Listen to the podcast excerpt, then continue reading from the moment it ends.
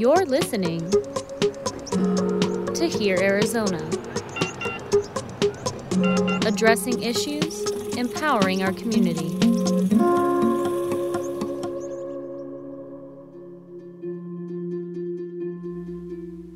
The number of unsheltered individuals and families in the valley has grown significantly in the last few years. Meanwhile, homeless shelters and affordable housing are experiencing growing wait lists of people desperately trying to find a safe place to stay, rather than having to live on the streets or in their cars. For example, in the last episode of Unaffordable, Jackson Steele talked about how he has been homeless for six years, and on a waiting list for even longer than that. But in this episode, 54 year old Dorothy Brandt was finally taken off the waiting list after years of waiting and placed into affordable housing. This is a success story that highlights Dorothy's journey and how she got to where she is today.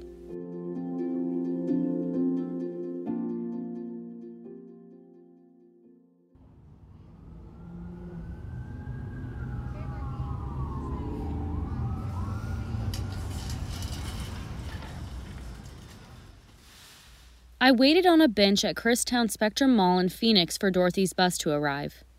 I noticed that there were panhandlers on nearly every corner, including families with small children. People were camped out with shopping carts across from the movie theater, and off in the distance there was a man playing the violin, trying to earn what he could.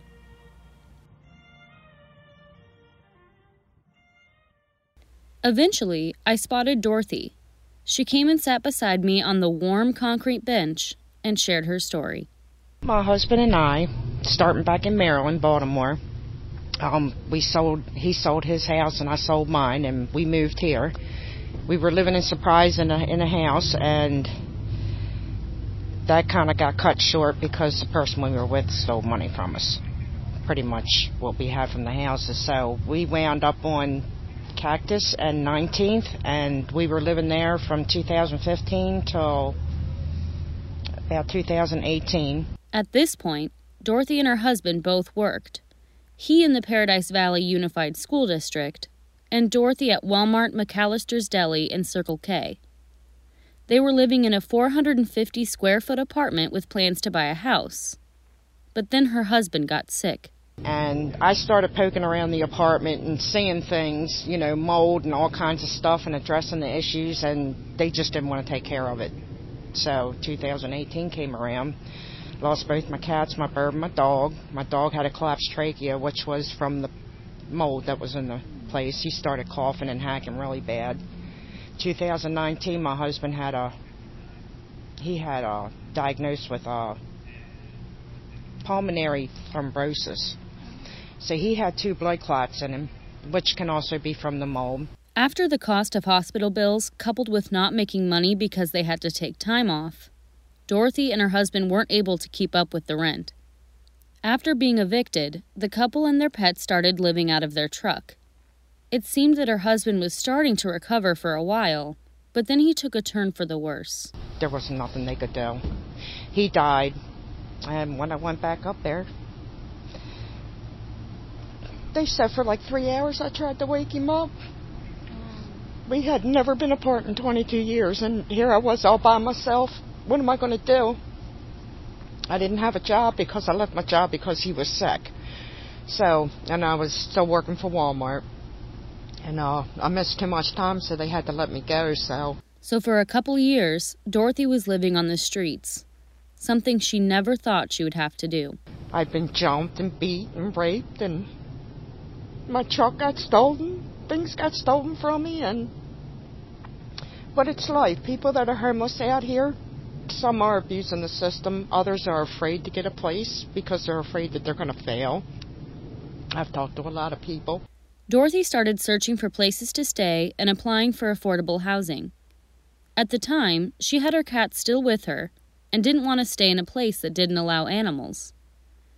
She told me that her cats were all she had.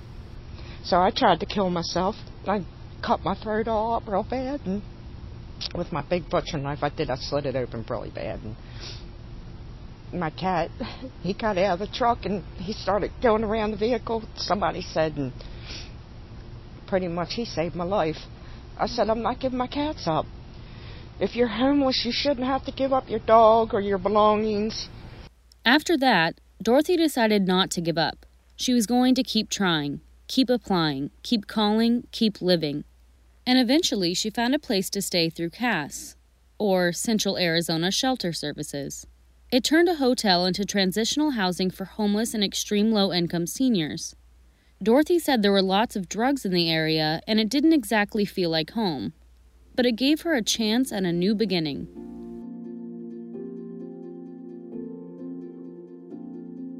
Before we return to Dorothy's story, I spoke with Craig Tribkin from CASS to learn a little more about the services Dorothy used to get help. My job is business development and mission advancement.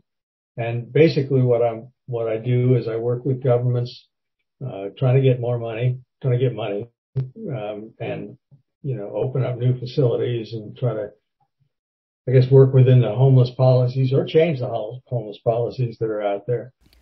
CASS served 5,000 individuals in 2021 and provided 200,000 nights of shelter. A third of the individuals helped were 55 years and older. It served 200 families with nearly half of the children under the age of five. It also provided services to veterans, with 53% over the age of 55. Come summertime, CASS will be adding 625 beds to its main shelter in downtown Phoenix. The transitional hotel Dorothy briefly stayed at was shut down for financial reasons last year during the pandemic. Cass has just purchased a new hotel with 120 rooms. Craig says the hotel is expected to house 140 to 160 seniors. And Cass also has a family shelter. 25% of the people we've got staying in our shelter tonight have, have, have jobs. Um, they just can't afford. I mean, you know, getting on your feet is the, was more expensive than staying on your feet. Um, and and uh, so so basically, in a perfect world, they come into our shelter downtown. They meet with caseworkers. They meet with housing navigators. Um, they're assessed, and then and then they're sort of dished into the place that that they would would do best. Craig says CASS follows through with those seeking help. It's not just a matter of housing people. It's a matter of addressing the issue so they hopefully remain off the streets even after leaving the shelters and transitional housing. Our, our mission is to get people housed. Is you know we could take people off the street, but we really don't want to just get them through to the next morning alive. We really would like to permanently address their homelessness, and and the reality is that there are not enough end game services or housing in Phoenix to get from here to there uh, as much as we'd like and residents must follow certain rules to stay in a shelter. A, a person can't be disruptive.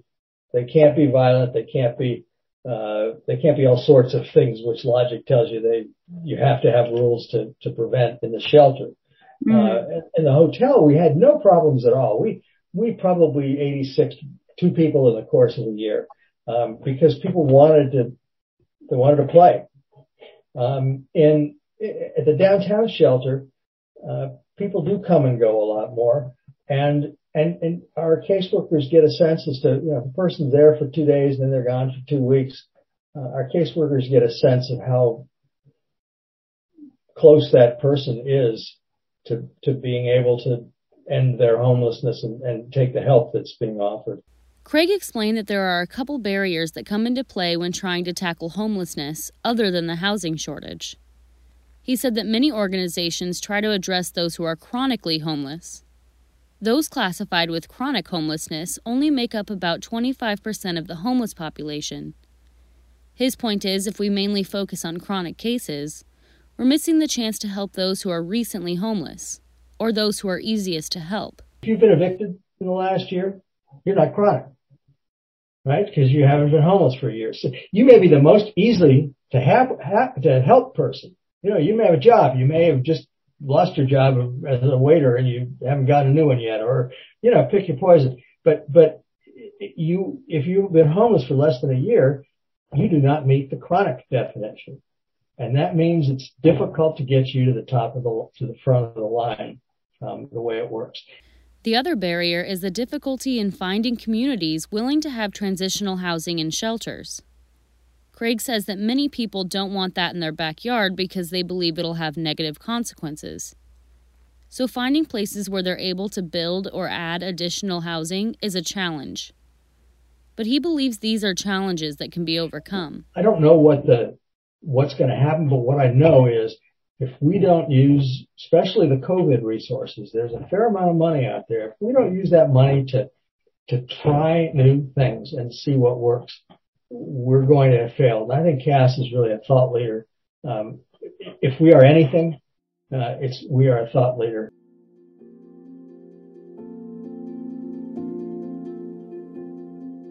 Okay, let's get back to Dorothy's story.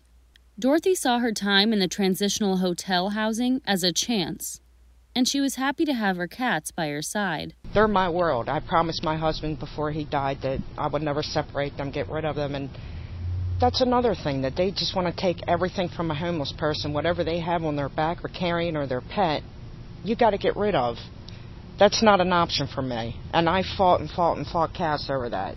And luckily for Dorothy, Cass allowed her to keep them with her. She kept applying for affordable housing units in the meantime, and in August 2021, she got a job. So I've been back with Walmart, and that's been helping me get my mind off of things, but it's been a hard road. And in November, Glendale just started this new type of Section 8 housing, emergency housing. Mm-hmm. I was the first applicant, the first approved applicant, and here I am. I got my own apartment. Her navigator from CBI, Community Bridges Incorporated, originally told her it might be another two years before getting into an apartment. But luck struck, and Dorothy got a place to call home for at least a year. I cried my eyes out. I was happy. Rent is completely covered, but there's still a few things Dorothy has to pay for.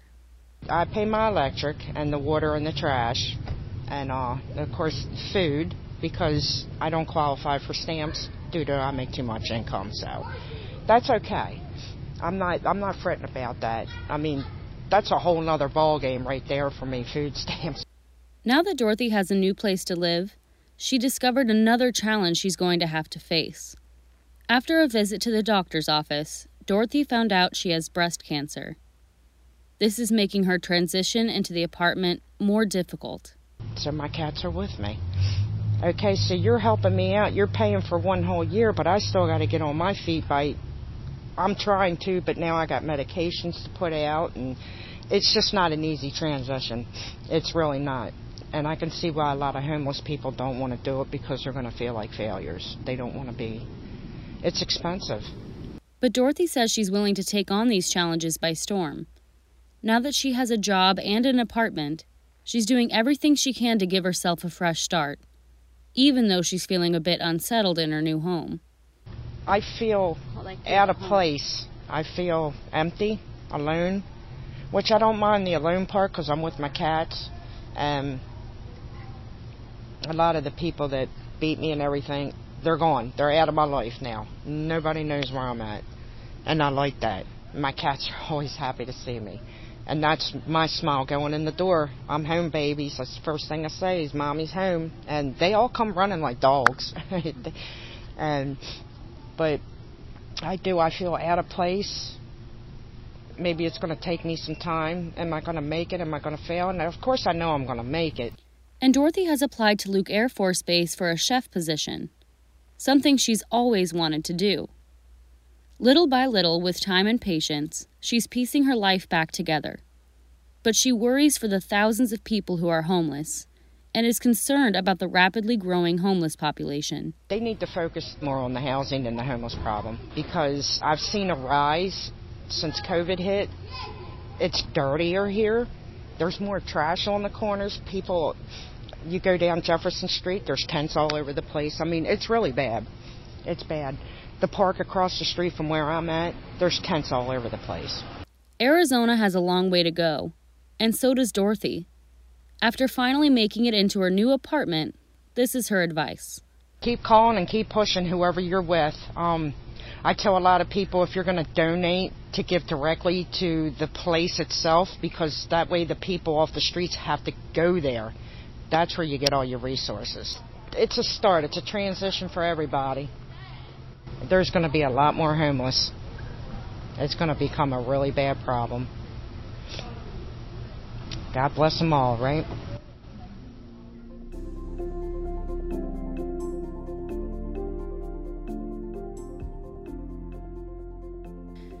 Dorothy is an example of how a new start is possible and a life of homelessness doesn't have to be permanent. After experiencing being beaten up, raped, and stolen from, she's finally in a position where she can turn her life around and focus on her health. With the help of Cass, Community Bridges, and her determination, she's become an inspiring vision of hope for others who are currently unsheltered in Arizona.